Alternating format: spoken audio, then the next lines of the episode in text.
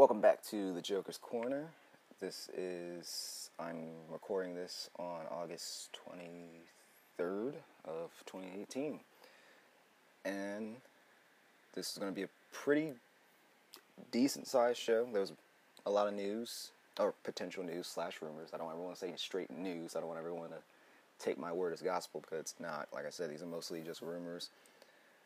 Uh, but before I get into all that, I want to start off by saying shout out to WWE superstar Seth Rollins for his Thanos inspired SummerSlam attire. I am a big wrestling fan. I've been watching it since I could remember.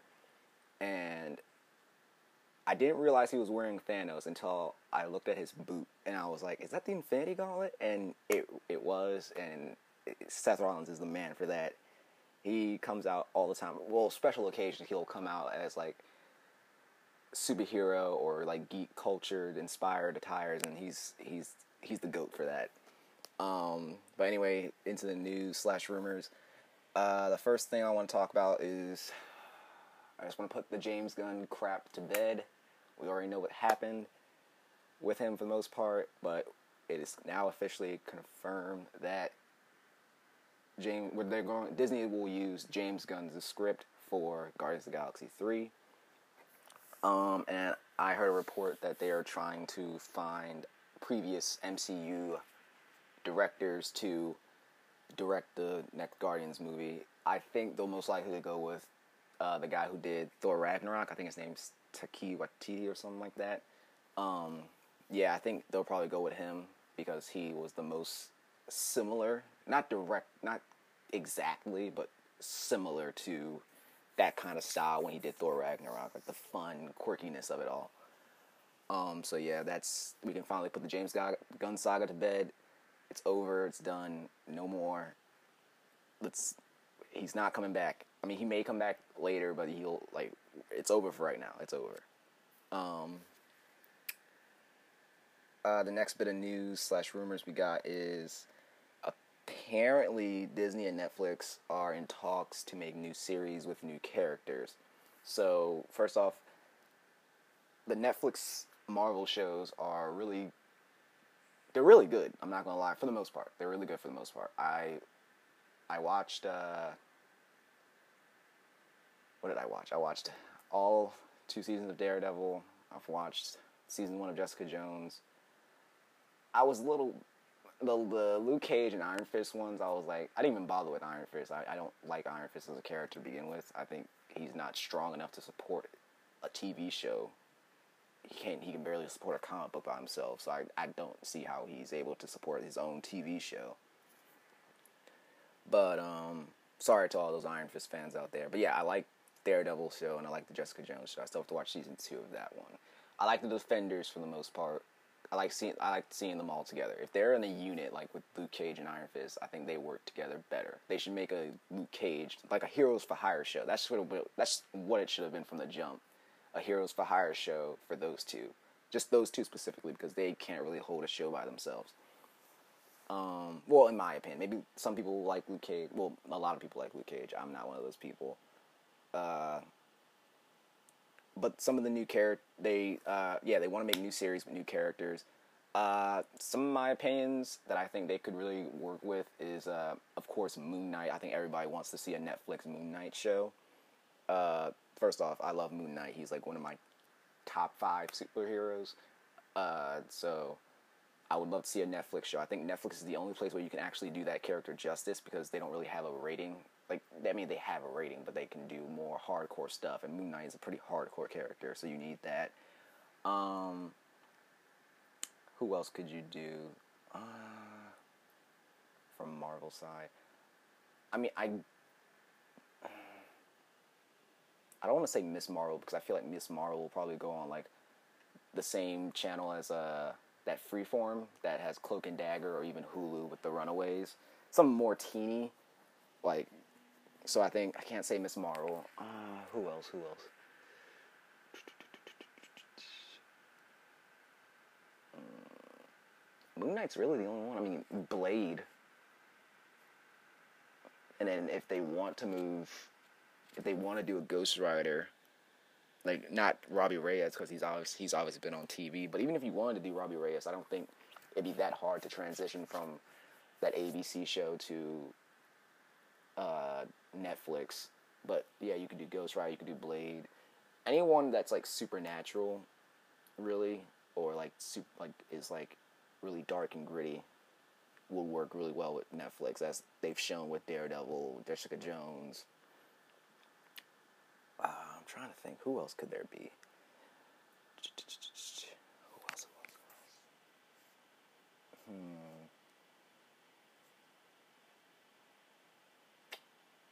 I'm not sure. Because I think they really, really already covered all their bases as far as like who can go on that platform. Hmm.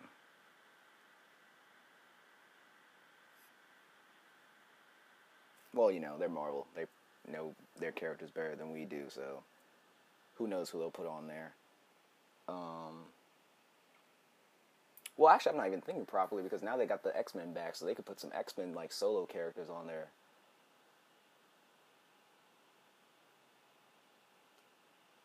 Hmm. Let me think. Who can be some solo X Men that they could be have on their own? Solo X Men characters.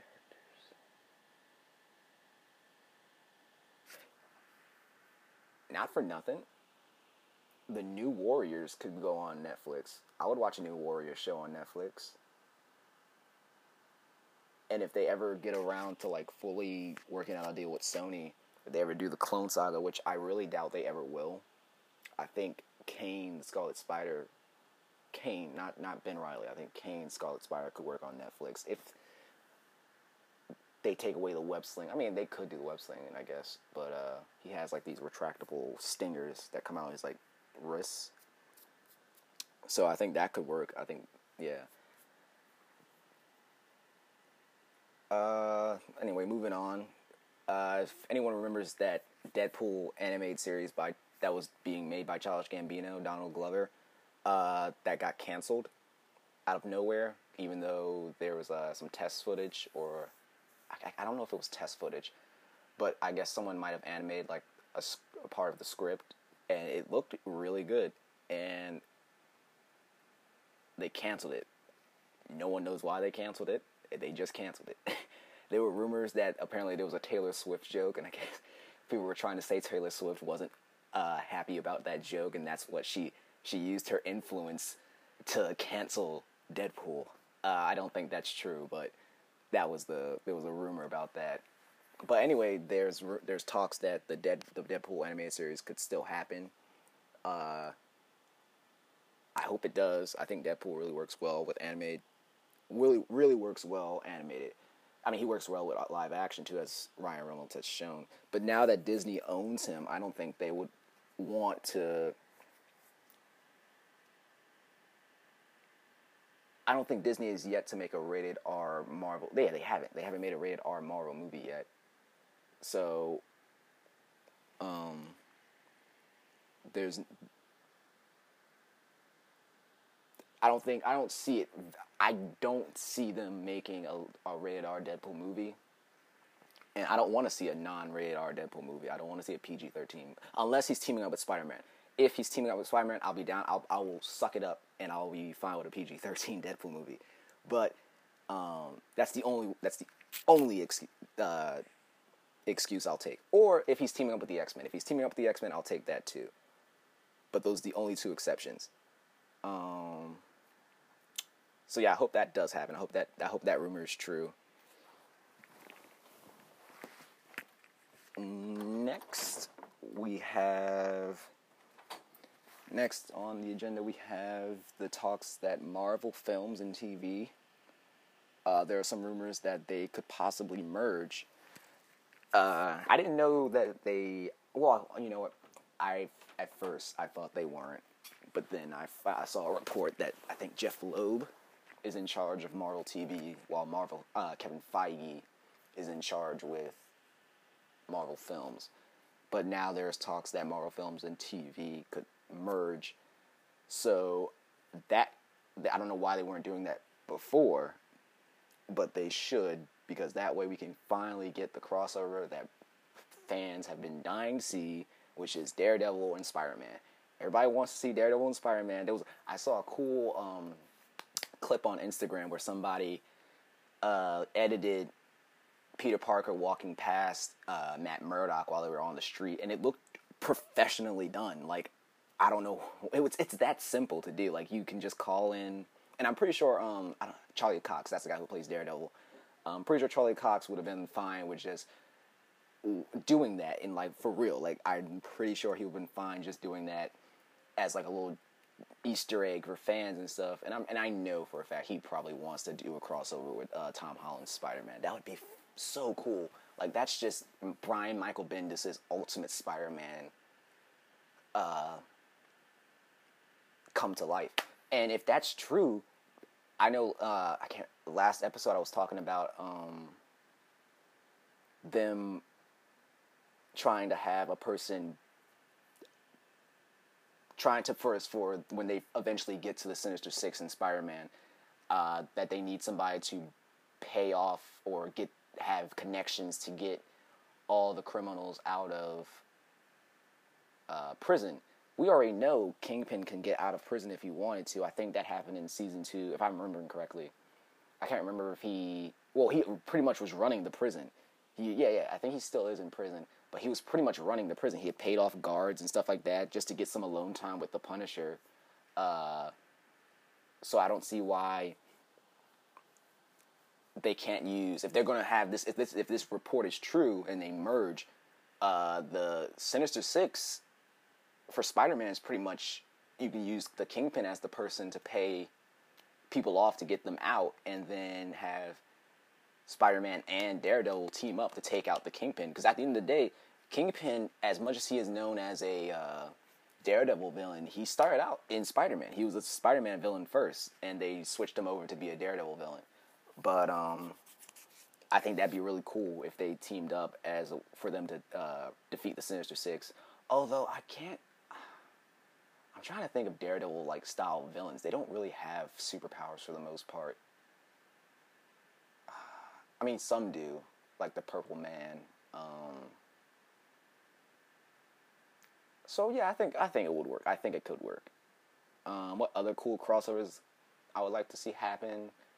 Um, well, obviously, all the TV people are mostly like Spider-Man people for the most part, like Cloak and Dagger. I would like to see a crossover. Um, if they we can't do a proper Civil War now because I still think New Warriors would work on TV better than they would in a movie form. Uh, who else do we have on TV? Mm, well, I mean, I, if the TV works, it, it could just make the universe that much bigger. Yeah, they say everything's connected, but it's it's it's it's connected by like dental floss. Like it's not the TV when it comes to the TV side and the movie sides, they're connected by dental floss. So uh, I, I just want that to happen. I want that to be an officially confirmed thing, so we can get the Daredevil Spider-Man crossover that everybody wants to see. Um,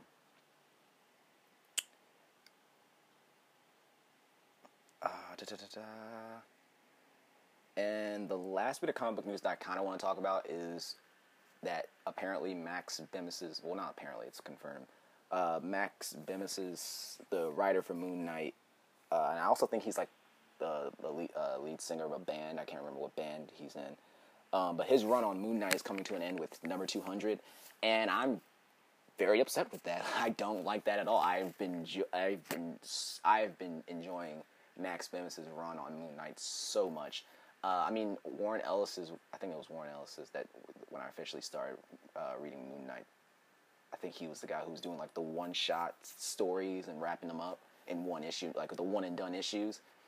Uh, his run was really cool, but Max Bemis is as like a like an arc form of uh, storytelling. He's been a one killing it. Like I I haven't had a upset issue of his run so far, and I'm really sad that he has to go after issue 200. But I mean, if anyone is going to be celebrating the 200th issue of Moon Knight, I'm glad it is Max Bemis, especially since I think he had um because Moon Knight's character, his whole shtick is that he uh, suffers from like um,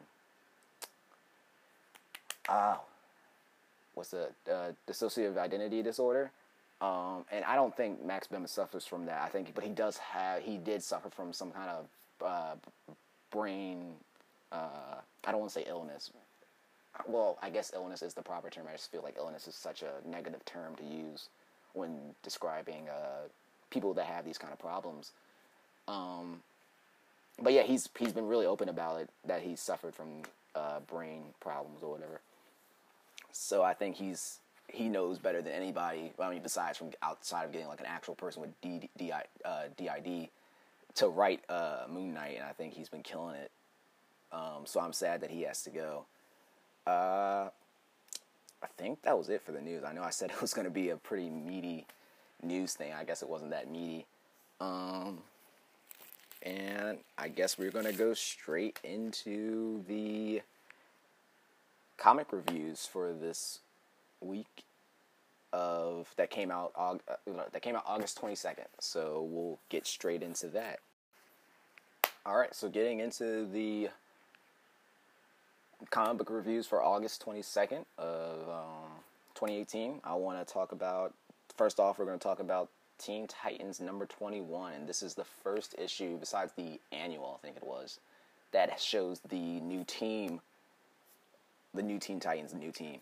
Um, so yeah, the issue opens with the newest member, one of the newer members of the Teen Titans. His name is Roundhouse. That's his code name. I don't know their actual names yet. They haven't really said. At least I don't think so. I think they might have said this character's name.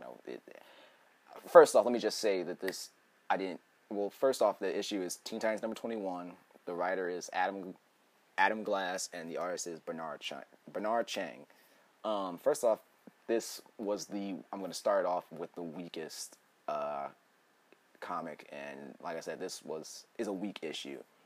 Um, they're introducing. It opens with the newest member, like I said, Roundhouse, introducing the new team, which consists of Red Arrow. I can't remember her name, but she's um um what's the guy? Damn it. Uh, what is his name? The Green Arrow's real name. Why can't I remember his real name? I know it's Ali. Um, no, I think that's the nickname. Oliver Oliver Queen. Why couldn't I remember that? His sister, his uh, his sister. I can't remember her real name. I, I read Reddit. I read Green Arrow. I just can't remember her name. But her code name is Red Arrow. She's the newest Red Arrow. We got the newest Wally West, the Black Kid Flash. Um, and like I said, you got the new heroes, Roundhouse, this uh, genie girl named Dijin. I, I, it's a foreign word. I can't remember. I don't know how to pronounce it. I think it's Dijin. Um, you got Crush, which is just a female Lobo, and uh, Robin Damian Wayne as their leader. Uh, the whole issue is about the Teen Titans have just defeated Gizmo, who was using a uh, toy store as a front to sell uh, weapons from the back. Uh, they mentioned that there's a uh, like a bigger villain that they're trying to get, and he could possibly be working with Gizmo or whatever. But uh, so yeah, they defeat Gizmo in real quick fashion. Like it was really like, I mean, it's Gizmo, so I guess how how long can you prolong a fight with Gizmo? I guess this is how you prolong a fight with Gizmo. After they knock him unconscious, they uh, turns out he has a, a backup plan, which is to blow himself up so he can uh, put himself onto like the digital space or whatever. But yeah, they, they knock him unconscious, so the the whole self destruct protocol uh, starts off. Robin sends the new heroes to get everyone out of the toy store. And I like the way they did it. Like they Roundhouse, that's the one like they do have some nice comedy in this issue. I do I will say that. The character Roundhouse who um, he he's like, everybody get out the toy store, everybody get out the toy store, but everyone's like, no. So uh, Dejin, who's like their magic user, creates like this like uh, dragon illusion, and everyone, of course, of course, is gonna run out of the store if they see a fucking dragon. Uh, meanwhile, like in the back house, Robin, Red Arrow, and Kid Flash, who are like the big three of this team, uh, they're trying to figure out how to defuse the bomb. First, they're trying to find out where the fuck the bomb is. Um, so you have Kid Flash running around the entire like back house trying to find the bomb. He can't find it. Um, so Djinn appears and explains that she can maybe ex- possess Gizmo to figure out how to stop the bomb. But the only way she can possess him is that she uh, needs a master to tell her to possess her. But she, the only way to for someone to be her master if they wear the ring that she's wearing, and she doesn't want anyone. She told herself that she would never let anyone be her master again. Because I guess the last time she did, she didn't enjoy it. So they convince her to let Robin be her master, and Robin's like, if you don't, if I don't return the ring to you, Red Arrow is allowed to kill me. So they, uh, she she she accepts it, um, and they she's able to, um, remove find out that the bomb is attached is in, is in a canister or whatever that's on the back of Gizmo, and they uh, they get it off. But it's when they finally get it's like like a, like 90 seconds before they can uh, do anything with it. So they can't disarm it or anything like that uh, so kid flash runs outside and uh, gives the bomb to lobo a weird thing that i noticed in this issue is that like kid flash is like huffing and puffing like after he's finished running and it's like weird because you're a flash like why are you huffing and puffing like the only character that with super speed that i know like huffs and puffs like after he's done running is like the um his it's a guy from Marvel. His name is Makkari. He's like one of the Eternals. Um, but that's only because I think it kills him, or it's like it it fatigues him. Something like I don't think it, it maybe doesn't kill him. But yeah, that's the only speedster in any comic book format that I know it like gets like tired from running.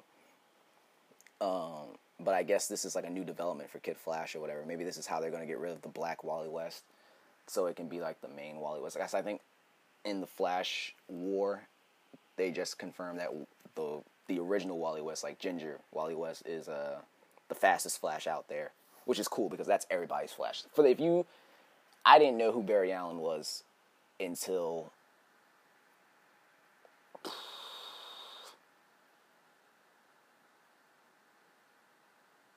Mm.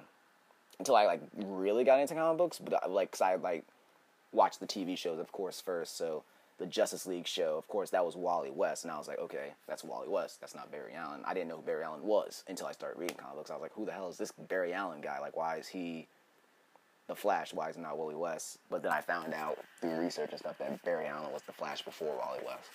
So, um, so yeah, I guess this is. I guess I'm not saying that this is they're trying to get rid of the Black Wally West. I'm just suspecting that they're that's what they're doing.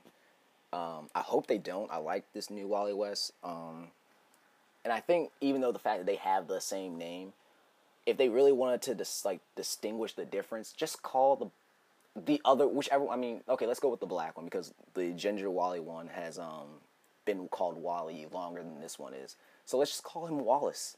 Call the black guy Wallace. It, it, it's so simple. Like I don't know why they even bother calling him Wally still. Just call him Wallace and the other one Wally. You have separate characters now. Easy.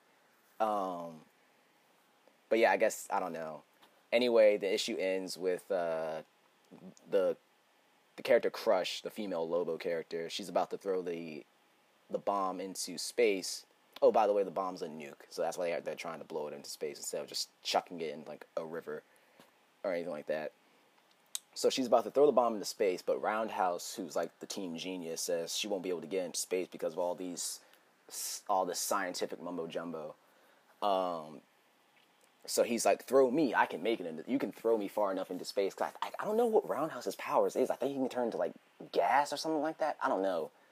Um, they didn't really explain his powers that well. But uh, anyway, the issue ends with the bomb and seemingly Roundhouse blowing up in space. Uh, like I said, this was a really weak issue. It was four out of ten for me. Weakest of the comic books I've read. Um, and if it continues on this path, I don't. I think I might drop Teen Titans until we get a new team of Titans because I, before the whole New Justice thing, I liked the Titans we had before. We had uh, the Titans before it was Robin, Damian Wayne, Starfire, um, Wally. I'm. A, I'm. You know. You know what? I'm. I'm done with the whole Wally Ginger and Wally Black. I'm calling the black one Wallace, and I'm calling the other one Wally. So we have Wallace, Kid Flash. Um, yeah, Robin, Starfire, Wallace, Kid Flash, Raven, Beast Boy, and then Aqualad, uh, Kaldur, Aqualad. She, they were the Teen Titans for like before the whole New Justice thing kicked off, and um, they after the whole after New Justice they made new teams or whatever, and Robin made a new team of Teen Titans. But yeah, four out of ten for me, man. This was a weak issue. I just weak, man. You didn't introduce the. I mean, you introduced characters, and I get. I got the um. I got what Digen's powers were for the most part. She's like a mag- magic user, so I don't really her powers or whatever they needed to be at the time. And then Lobo, the female Lobo Crush, her powers are pretty much the same as Lobo's, I'm assuming. And then, uh, but yeah, Roundhouse. I don't. If you are, because Roundhouse was pretty much the narrator for this entire issue. If you're gonna have a character who's like a narrator, you should probably explain what that person can do besides just. It seemed like he could turn into like gas. That's what it looked like, but I'm not sure. So don't take my word for that. I don't know why his name would be Roundhouse. Well, I guess because he's chubby, so I guess that's why they're calling him Roundhouse. But whatever like I said, four out of ten.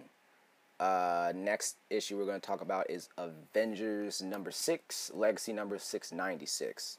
Uh, the writer on this one is Jason Aaron, my boy, killing it on Thor, always killing it on Thor.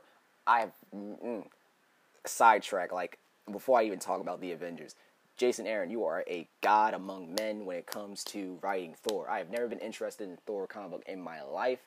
I started reading your run from the beginning just to try it out and you won me over with that like the God Bomb, God Butcher, whatever the first story was.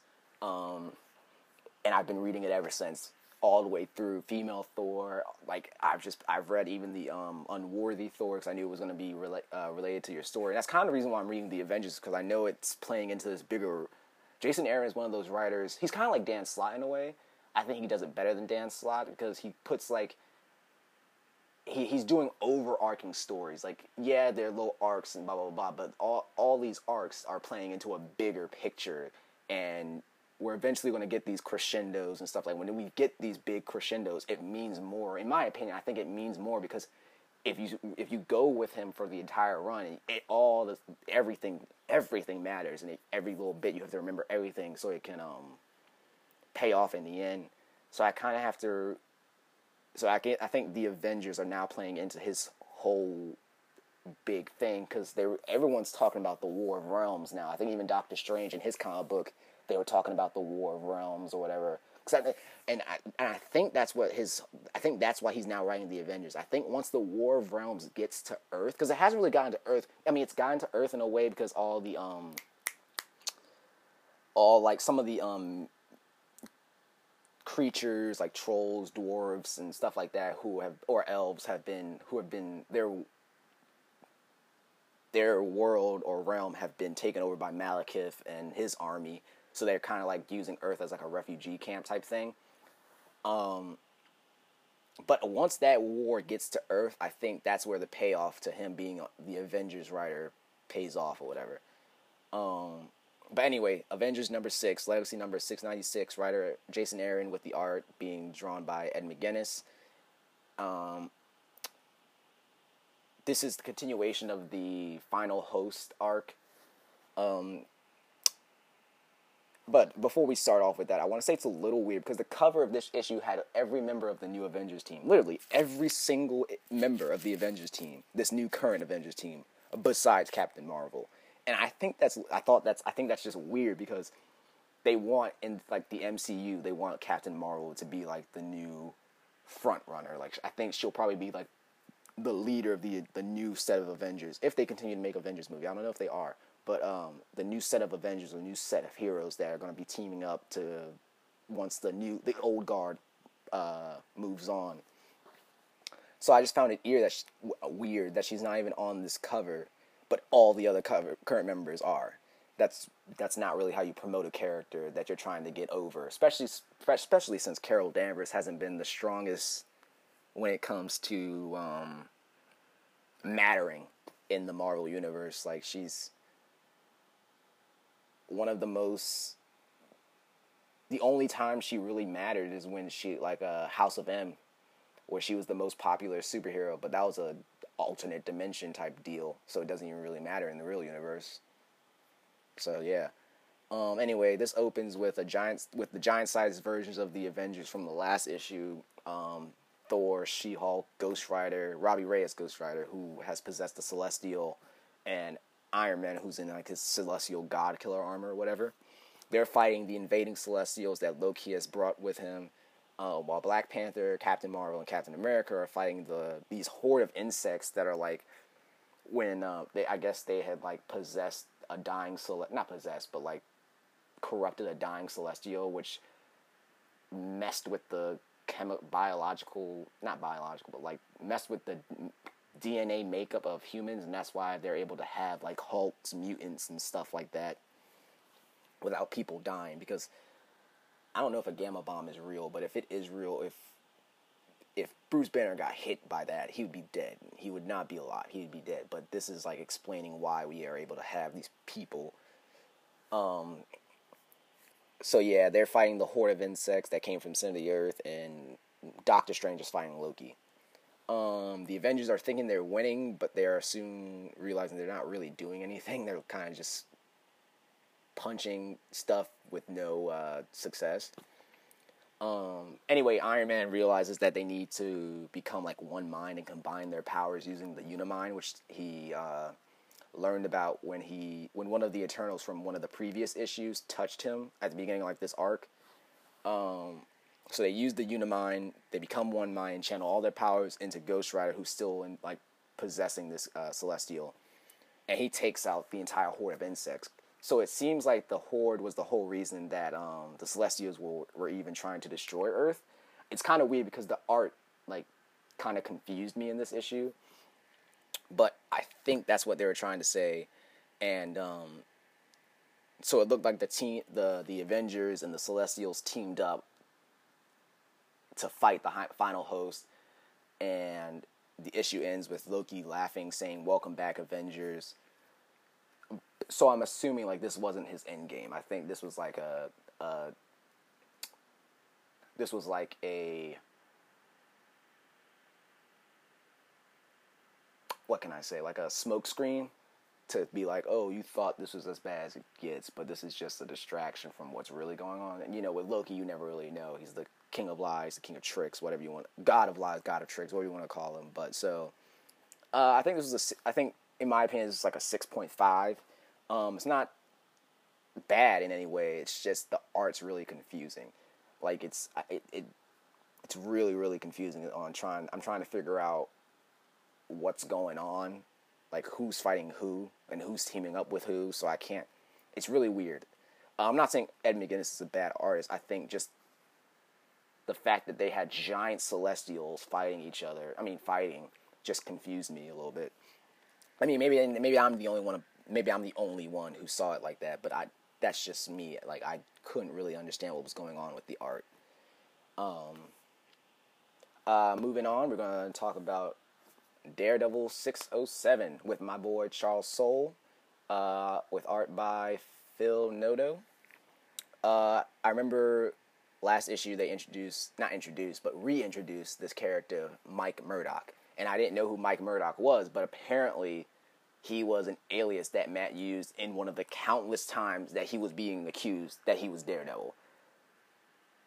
So he made up a fake twin brother that he acted like, and he would be, he had a different personality than how normal Matt acted. Like he would say stuff that he wanted to say to Foggy or Karen that he wouldn't say as Matt Murdock. So I guess he was kind of a dick to Foggy, and he would say stuff that he wanted to say to Karen, but he wouldn't say as Matt Murdock. Um, and apparently he almost proposed to Karen as Mike, which I didn't know. Like I'm learning new stuff about Daredevil every day.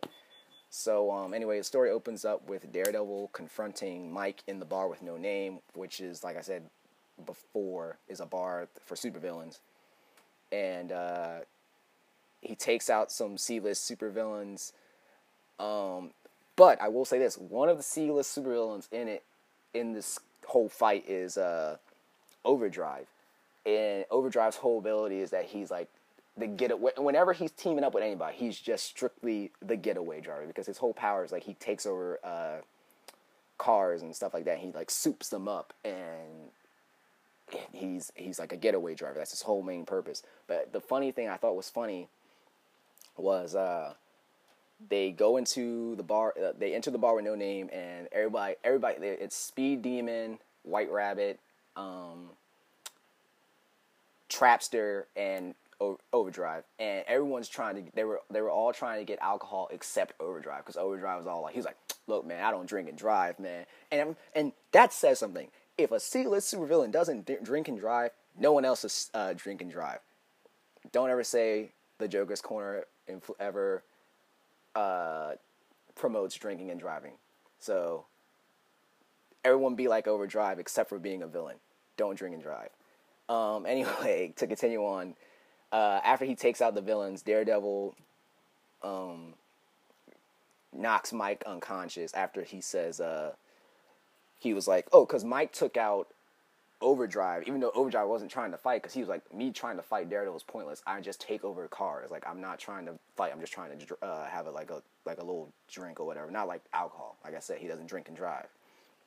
But um, Mike takes him out, and he's like, yeah, blah blah blah. I just took you out, and he's like, you see that Daredevil? I'm like, kind of like you, blah blah blah. And Daredevil's like, where'd you learn to fight? And Mike is like, oh man, I had the best meet. Psh, my dad was battling Jack Murdock. And as soon as he says his name, Daredevil like knocks him unconscious. He's like, you don't get to say his name, bro. You're not even real. Um. Anyway, Daredevil calls Frank to get a telepathic inhuman to read um, Mike's mind, and it turns out the Mike person truly believes that he's a person named Mike Murdock, born twin brother to Matt Murdock, son of battling Jack Murdock. So he thinks that he's a the actual Mike Murdock, but his mind is also filled with holes. So the way he described it, it was like he's like he's got the foundations of a house, but inside it's like there's nothing there. It's like empty house, but he's got the foundation. Um, so Daredevil and Frank go go to visit Reader with uh, an unconscious Mike, or they think he's unconscious. Uh, they find out that Reader was reading some braille that um,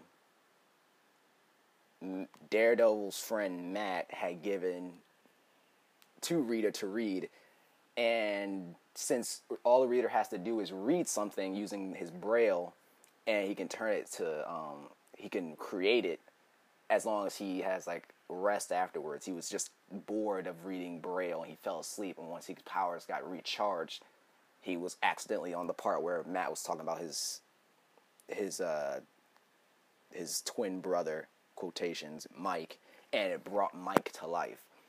And Matt uh, Daredevil was so distracted by his like this whole thing that he doesn't realize that Mike's heartbeat has started pumping again, and that he was like started pumping a little bit faster, and that he uh, had become unconscious. Um, so he takes Frank's gun and takes the reader's dog and held the gun up to the dog and is like, "Yo, everyone, stay calm. No one gets hurt. I'm a, I'm just gonna leave." Blah blah blah. So he escapes from uh, the three heroes. And also in this, there was a scene where they were all like the scene where he's like holding the gun. They were showed everybody in the scene, and I just realized that every single one of the heroes that are in this whole arc that Daredevil, Daredevil is having right now, every single one of them have like eye related problems, except for Cypher. I don't think Cypher has eye related problems, but um, they all have eye related problems. Like uh, Reader's blind, Daredevil's blind, and Frank McGee he can't really. He has to wear sunglasses all the time because if his eyes are just flashlights the entire time, pretty much. So uh, I thought that was pretty cool. I didn't really pay I didn't really realize that until just then. Um, and then the story ends with Mike because Daredevil had lost track of uh, Mike because he uh, went into the crowd. He was able to get Reader's dog back. Don't worry, the dog is safe.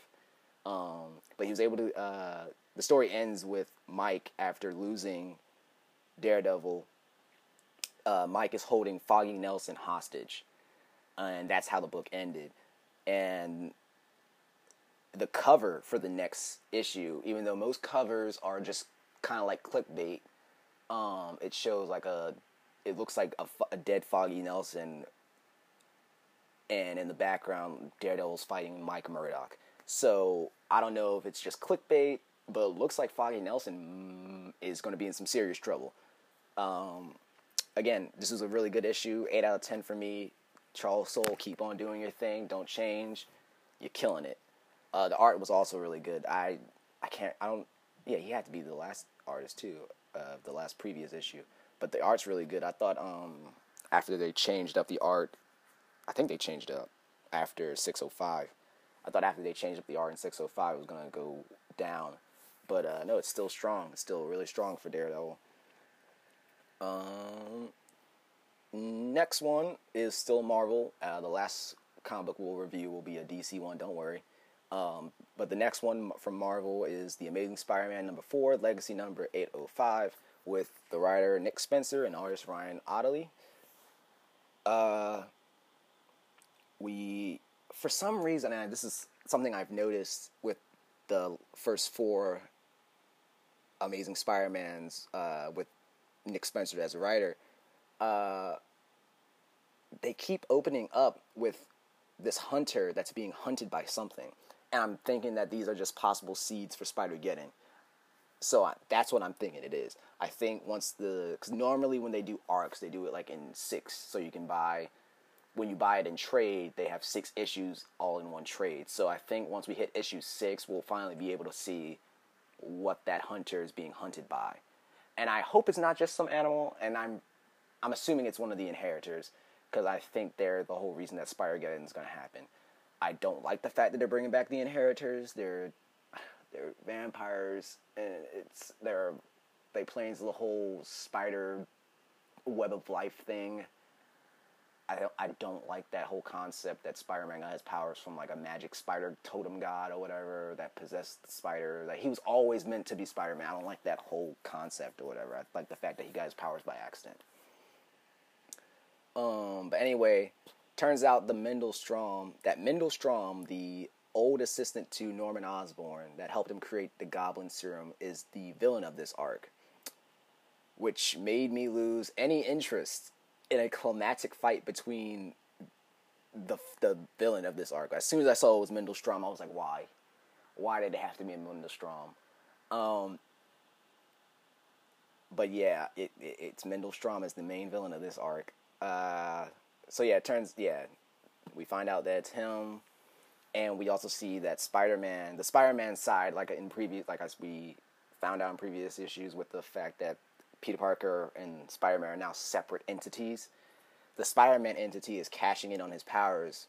He's like being sponsored by like companies. He's hanging out with celebrities, and apparently, which I guess is a benefit of cashing in on your powers, is being courtside watching the Knicks which I guess Nick Spencer doesn't really realize isn't really a delight to see because they usually don't win um, normally. Uh, anyway, we see Peter visiting his Aunt May for one of their, as I'm going to call them, their Sam Raimi moments. Um, anyway, after they talk, whatever, Peter May, Aunt May gives Peter a check to cash in because she knows that he doesn't really have a job right now. He needs some income. But uh, anyway, after this, Peter thinks Spider Man has gone too far by renting himself out as an Uber hero, which is just an Uber, but he's the Uber. Um, so he tracks down Spider Man and says, and he's trying to convince him to be more responsible as Spider Man, and um, as he's trying to convince him, he's using like uh, he's like, "Don't you remember who uh, what Uncle Ben? Don't you remember Uncle Ben? What happened to Uncle Ben?" And he's like, "Who the hell is Uncle Ben?" And uh, well, Spider Man's like, "Who the hell is Uncle Ben?" And Peter's like shocked by this, like he is blown away that he does not know who Uncle Ben is. So um, the Spider Man entity webs up Peter Parker to a wall, which I found funny because Peter Parker is like, "Wow, this is really annoying." I guess I have to sit here for an hour and try not to think about the fact that I have to pee. so I thought that was really funny. Um, like again, uh, Nick Spencer, Nick Spencer understands Spider-Man's humor, in my opinion. So I I really like that. Um, anyway, after the web dissolves and Peter goes back to the goes back to Dr. Connor's class and uh, he learns that if he learns that if the two sides don't rejoin, they're both gonna die. And he learns this because, like in the previous issue, Dr. Connors had explained to him that they used the um, I forgot what they called it, the genome accelerator. I think that's what they were calling it, to separate these two mice. The two mice I was t- talking about in last time I reviewed Spider-Man. Um, they had died because they didn't they weren't rejoined. He's all like, "Oh, thank God we didn't do human trials." And Peter Parker's like, "Crap." So time's running out because he's already suffering. Um, they're already both suffering from uh, the symptoms that the mice were showing before they died. So time's running out for him. Um, the issue ends with Mendel Stromm hearing a voice telling him not to give up because Mendel Stromm is like so like, oh man, I'm such a loser. I'm a whack villain. Blah blah blah, which he is. Um, but um, it ends with him telling him not to give up, and it seems like the voice belongs either to someone who hasn't been revealed yet, or Master Mold because the it looked like in the background of this picture of this of the of the scene it was a big head of a sentinel and it looked like master mold i'm assuming it's master mold and he was making like giving strom strom an army of tri sentinels um one thing i will have to say and i could be and it could just because uh it's ryan ottley but this arc seems when it comes to Mendel Stromm, it seems really familiar to like the first arc of Invincible. Um, it just seems similar. I could be wrong. Could just be the art, but it seems really similar. Not with the, not with the whole um, two different sides, like Peter Parker Spider-Man side. That's complete. That seems completely original. Besides the clone crap, but it's not clones. But um, just the Mendel Stromm portion of it, it seems really invincibly um, that first arc in Invincible with the uh, I think it was a teacher that was blowing up kids or whatever. It just seems something about that seems really familiar. I can't I can't say for certain if that's the arc I'm thinking of, but that's what it, that's what I'm feel. That's what I get whenever I see Mendel Stromm in a robot suit and him talking to this Tri Sentinels or getting this army of Tri Sentinels. That's just what I remember from reading uh, Invincible. Uh, final comic book issue that we're to review is Batman Beyond number 23, uh, written by Dan Jurgens with artist Will Conrad. Um, first off, I'm so glad they brought back Batman Beyond because this, the whole rebirth of Batman Beyond has been awesome. I like the fact that Terry McGinnis is back. I'm glad it's not Tim Drake like it was in the New 52, which I thought was terrible. Um,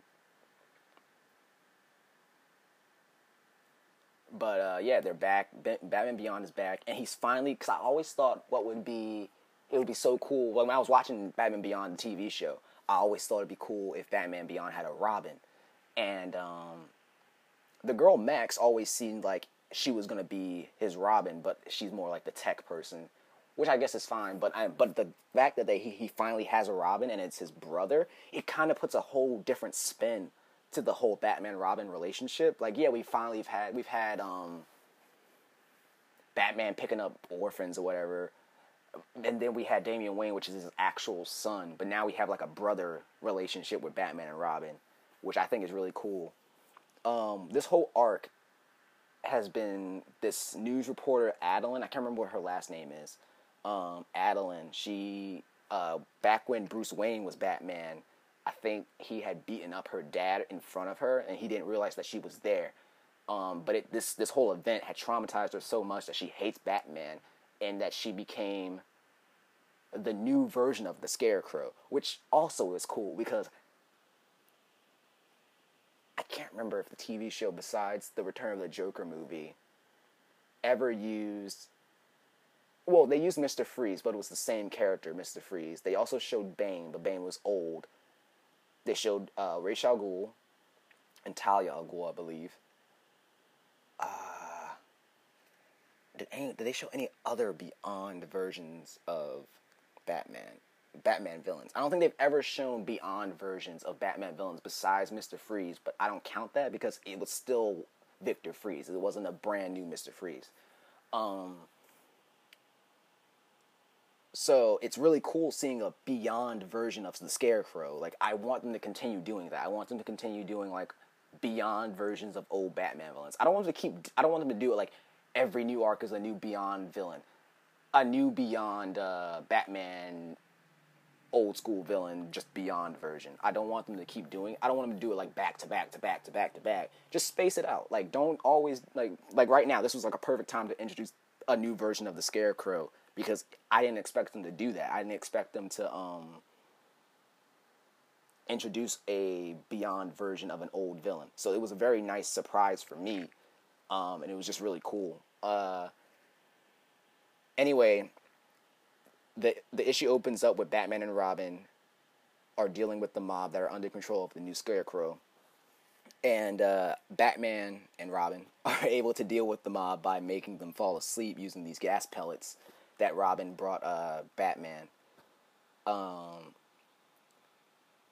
meanwhile, in the Batcave, Old Man Wayne is having like a heated discussion with uh, one of his old allies or friends, Jack Ryder, who is otherwise known as the Creeper. Um, Jack blames Bruce for not being more aware of his, like, how scary Batman can be to certain people even though he's protecting them, he can be scary to certain people, like children, very young children. And that's what happened with Adeline. So he's he blames Bruce Wayne for the fact that uh, Adeline has become so messed up, and Bruce kind of like, kind of thinks he's right. Like he can't really argue with him. Like he feels like uh, he is to blame for the fact that somebody is uh, messed up due to the fact of his actions as Batman. Um, anyway, after this whole scene, Batman and Robin are patrolling the city because um, Old Man Wayne had told him like scope, uh, sur- survey the city, try and find any traces of uh, fear gas that could be causing the the city the entire because the entire city is like scared of Batman, so they're they're trying to figure out what is causing it.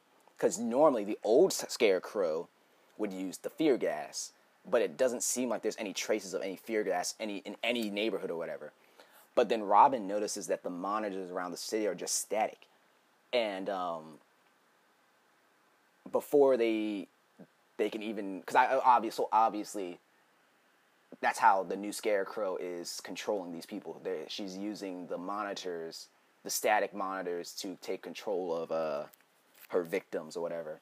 And before I get continue on with that, and I think it was the previous issue, um, Terry and Dana had broken up because Dana saw I can't I can't remember if she saw um, Terry kissing Melanie, who was if I'm remembering her name is Melanie, um, who was ten when the Royal Flush Gang. Um, she's trying to Melanie is trying to change her image to to show uh, Terry that she is a changed person because she wants to be with Terry or whatever. Um, but she's the only person who's not really watching TV at the moment, so she's not under the influence. Dang, I'm dang it! I just ruined the issue, the next issue for myself. God dang it! Ah, I hate myself. So yeah, I guess that's how. Okay, so yeah, I'm just gonna continue on now. Um, Barbara Gordon, under the influence of the new Scarecrow, takes out the Batmobile. Like she blows it up. Um, and so Robin and Batman are flying in the sky, but Robin is under control of Scarecrow now, and uh, he takes out Batman's flight capabilities, leaving him to plummet to his death. So I'm assuming in issue 24, 10 using one of her flight cards are, is going to save her, save him. That's what I'm assuming is going to happen. I hope I hope I'm wrong. I hope I didn't spoil it for myself or anyone else listening. So I hope I'm wrong, even though I, I honestly do see that happening. Um, but I also really like Dan Jurgens' whole love triangle between Batman, between Terry, uh, Dana, and uh, Melanie, because Dana knows that Terry's Batman, but she hates the fact that she's Batman. Melanie doesn't know. At least I don't think she knows that he's Batman. She could have known. She could have found out in the like blast arc after reread that to make sure I'm talking facts. But I don't think she knows that he's a Batman. Um. So that's a fun little dynamic to see. It reminds, not reminds me. It's not similar. It's well, it is similar in a way, but it's not exactly like how Spider-Man with the Gwen Stacy, Mary Jane whole thing was it's different. It's very different. Um, but I really am enjoying that whole side of it. And uh, but yeah, Dan Jurgens has been really solid with this whole run of uh, Batman Beyond. Uh, it's really cool to see it like because you can really I can literally watch the TV show and then just pick up from the TV show into the comic books. And it's really it's like a seam almost a, it's an almost seamless transition if you know where to go when it comes to reading Batman Beyond. Um, and just skip like the entire like uh, Tim Drake saga. Like just skip that part because that's just trash. But uh, it's really fun. Like Batman Beyond was is I have the all the entire series on DVD. I love watching it, so it's fun to actually be able to read it and see the story continue with uh, with all the old cast and stuff like that. So it's really fun. Cast of characters, I mean, not cast of like voice actors or whatever. But yeah, that was the uh, that that was that's the show. Uh, thanks for joining us today in the Joker's Corner. Um, I know I said uh, last time I was trying to get the anime stuff out on by Saturday. Uh, something came up, so like I could, wasn't able to do an anime podcast. I'm trying. It seems like I'll be able to do it again on Saturday, and I'll be able to catch up um, from the last time I talked about anime. I'll make sure I'll, I'll cover all my bases so we don't. Um, there's not a uh, like gaps and stuff like that. Um, it it helps the fact that My Hero, the next My Hero episode is just filler. Like it's it's it literally could just be called the filler episode. So that helps me out too. So yeah, uh, like I said, expect a anime podcast on Saturday. I might be able to do that with my brothers if they feel like doing it, if they don't have work or school. Um, so I'm hoping I might be able to do that because they're into anime too. Uh, if not, it'll just be me, and that's fine. Um, like I said, follow me on all my social media. It's Marvel Kid AJ on Twitter, Marvel Kid AJ on Instagram, and that's literally all I have.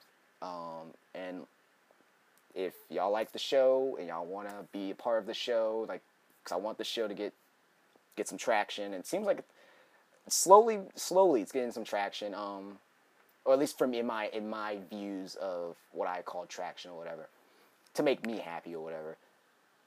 Uh, if y'all want to be a contributing factor to the show, just DM me some questions, comic book related questions, could be anime related questions if y'all feel like that works better for y'all. And uh, I'll answer some of the questions on the show. Um, and I want to also do an old comics podcast too. I said that. Um, I've recently read Hellboy, the first uh, Hellboy story um, I'm rereading Amazing Spider-Man because I just like reading Spider-Man. Um, and what else have I been reading?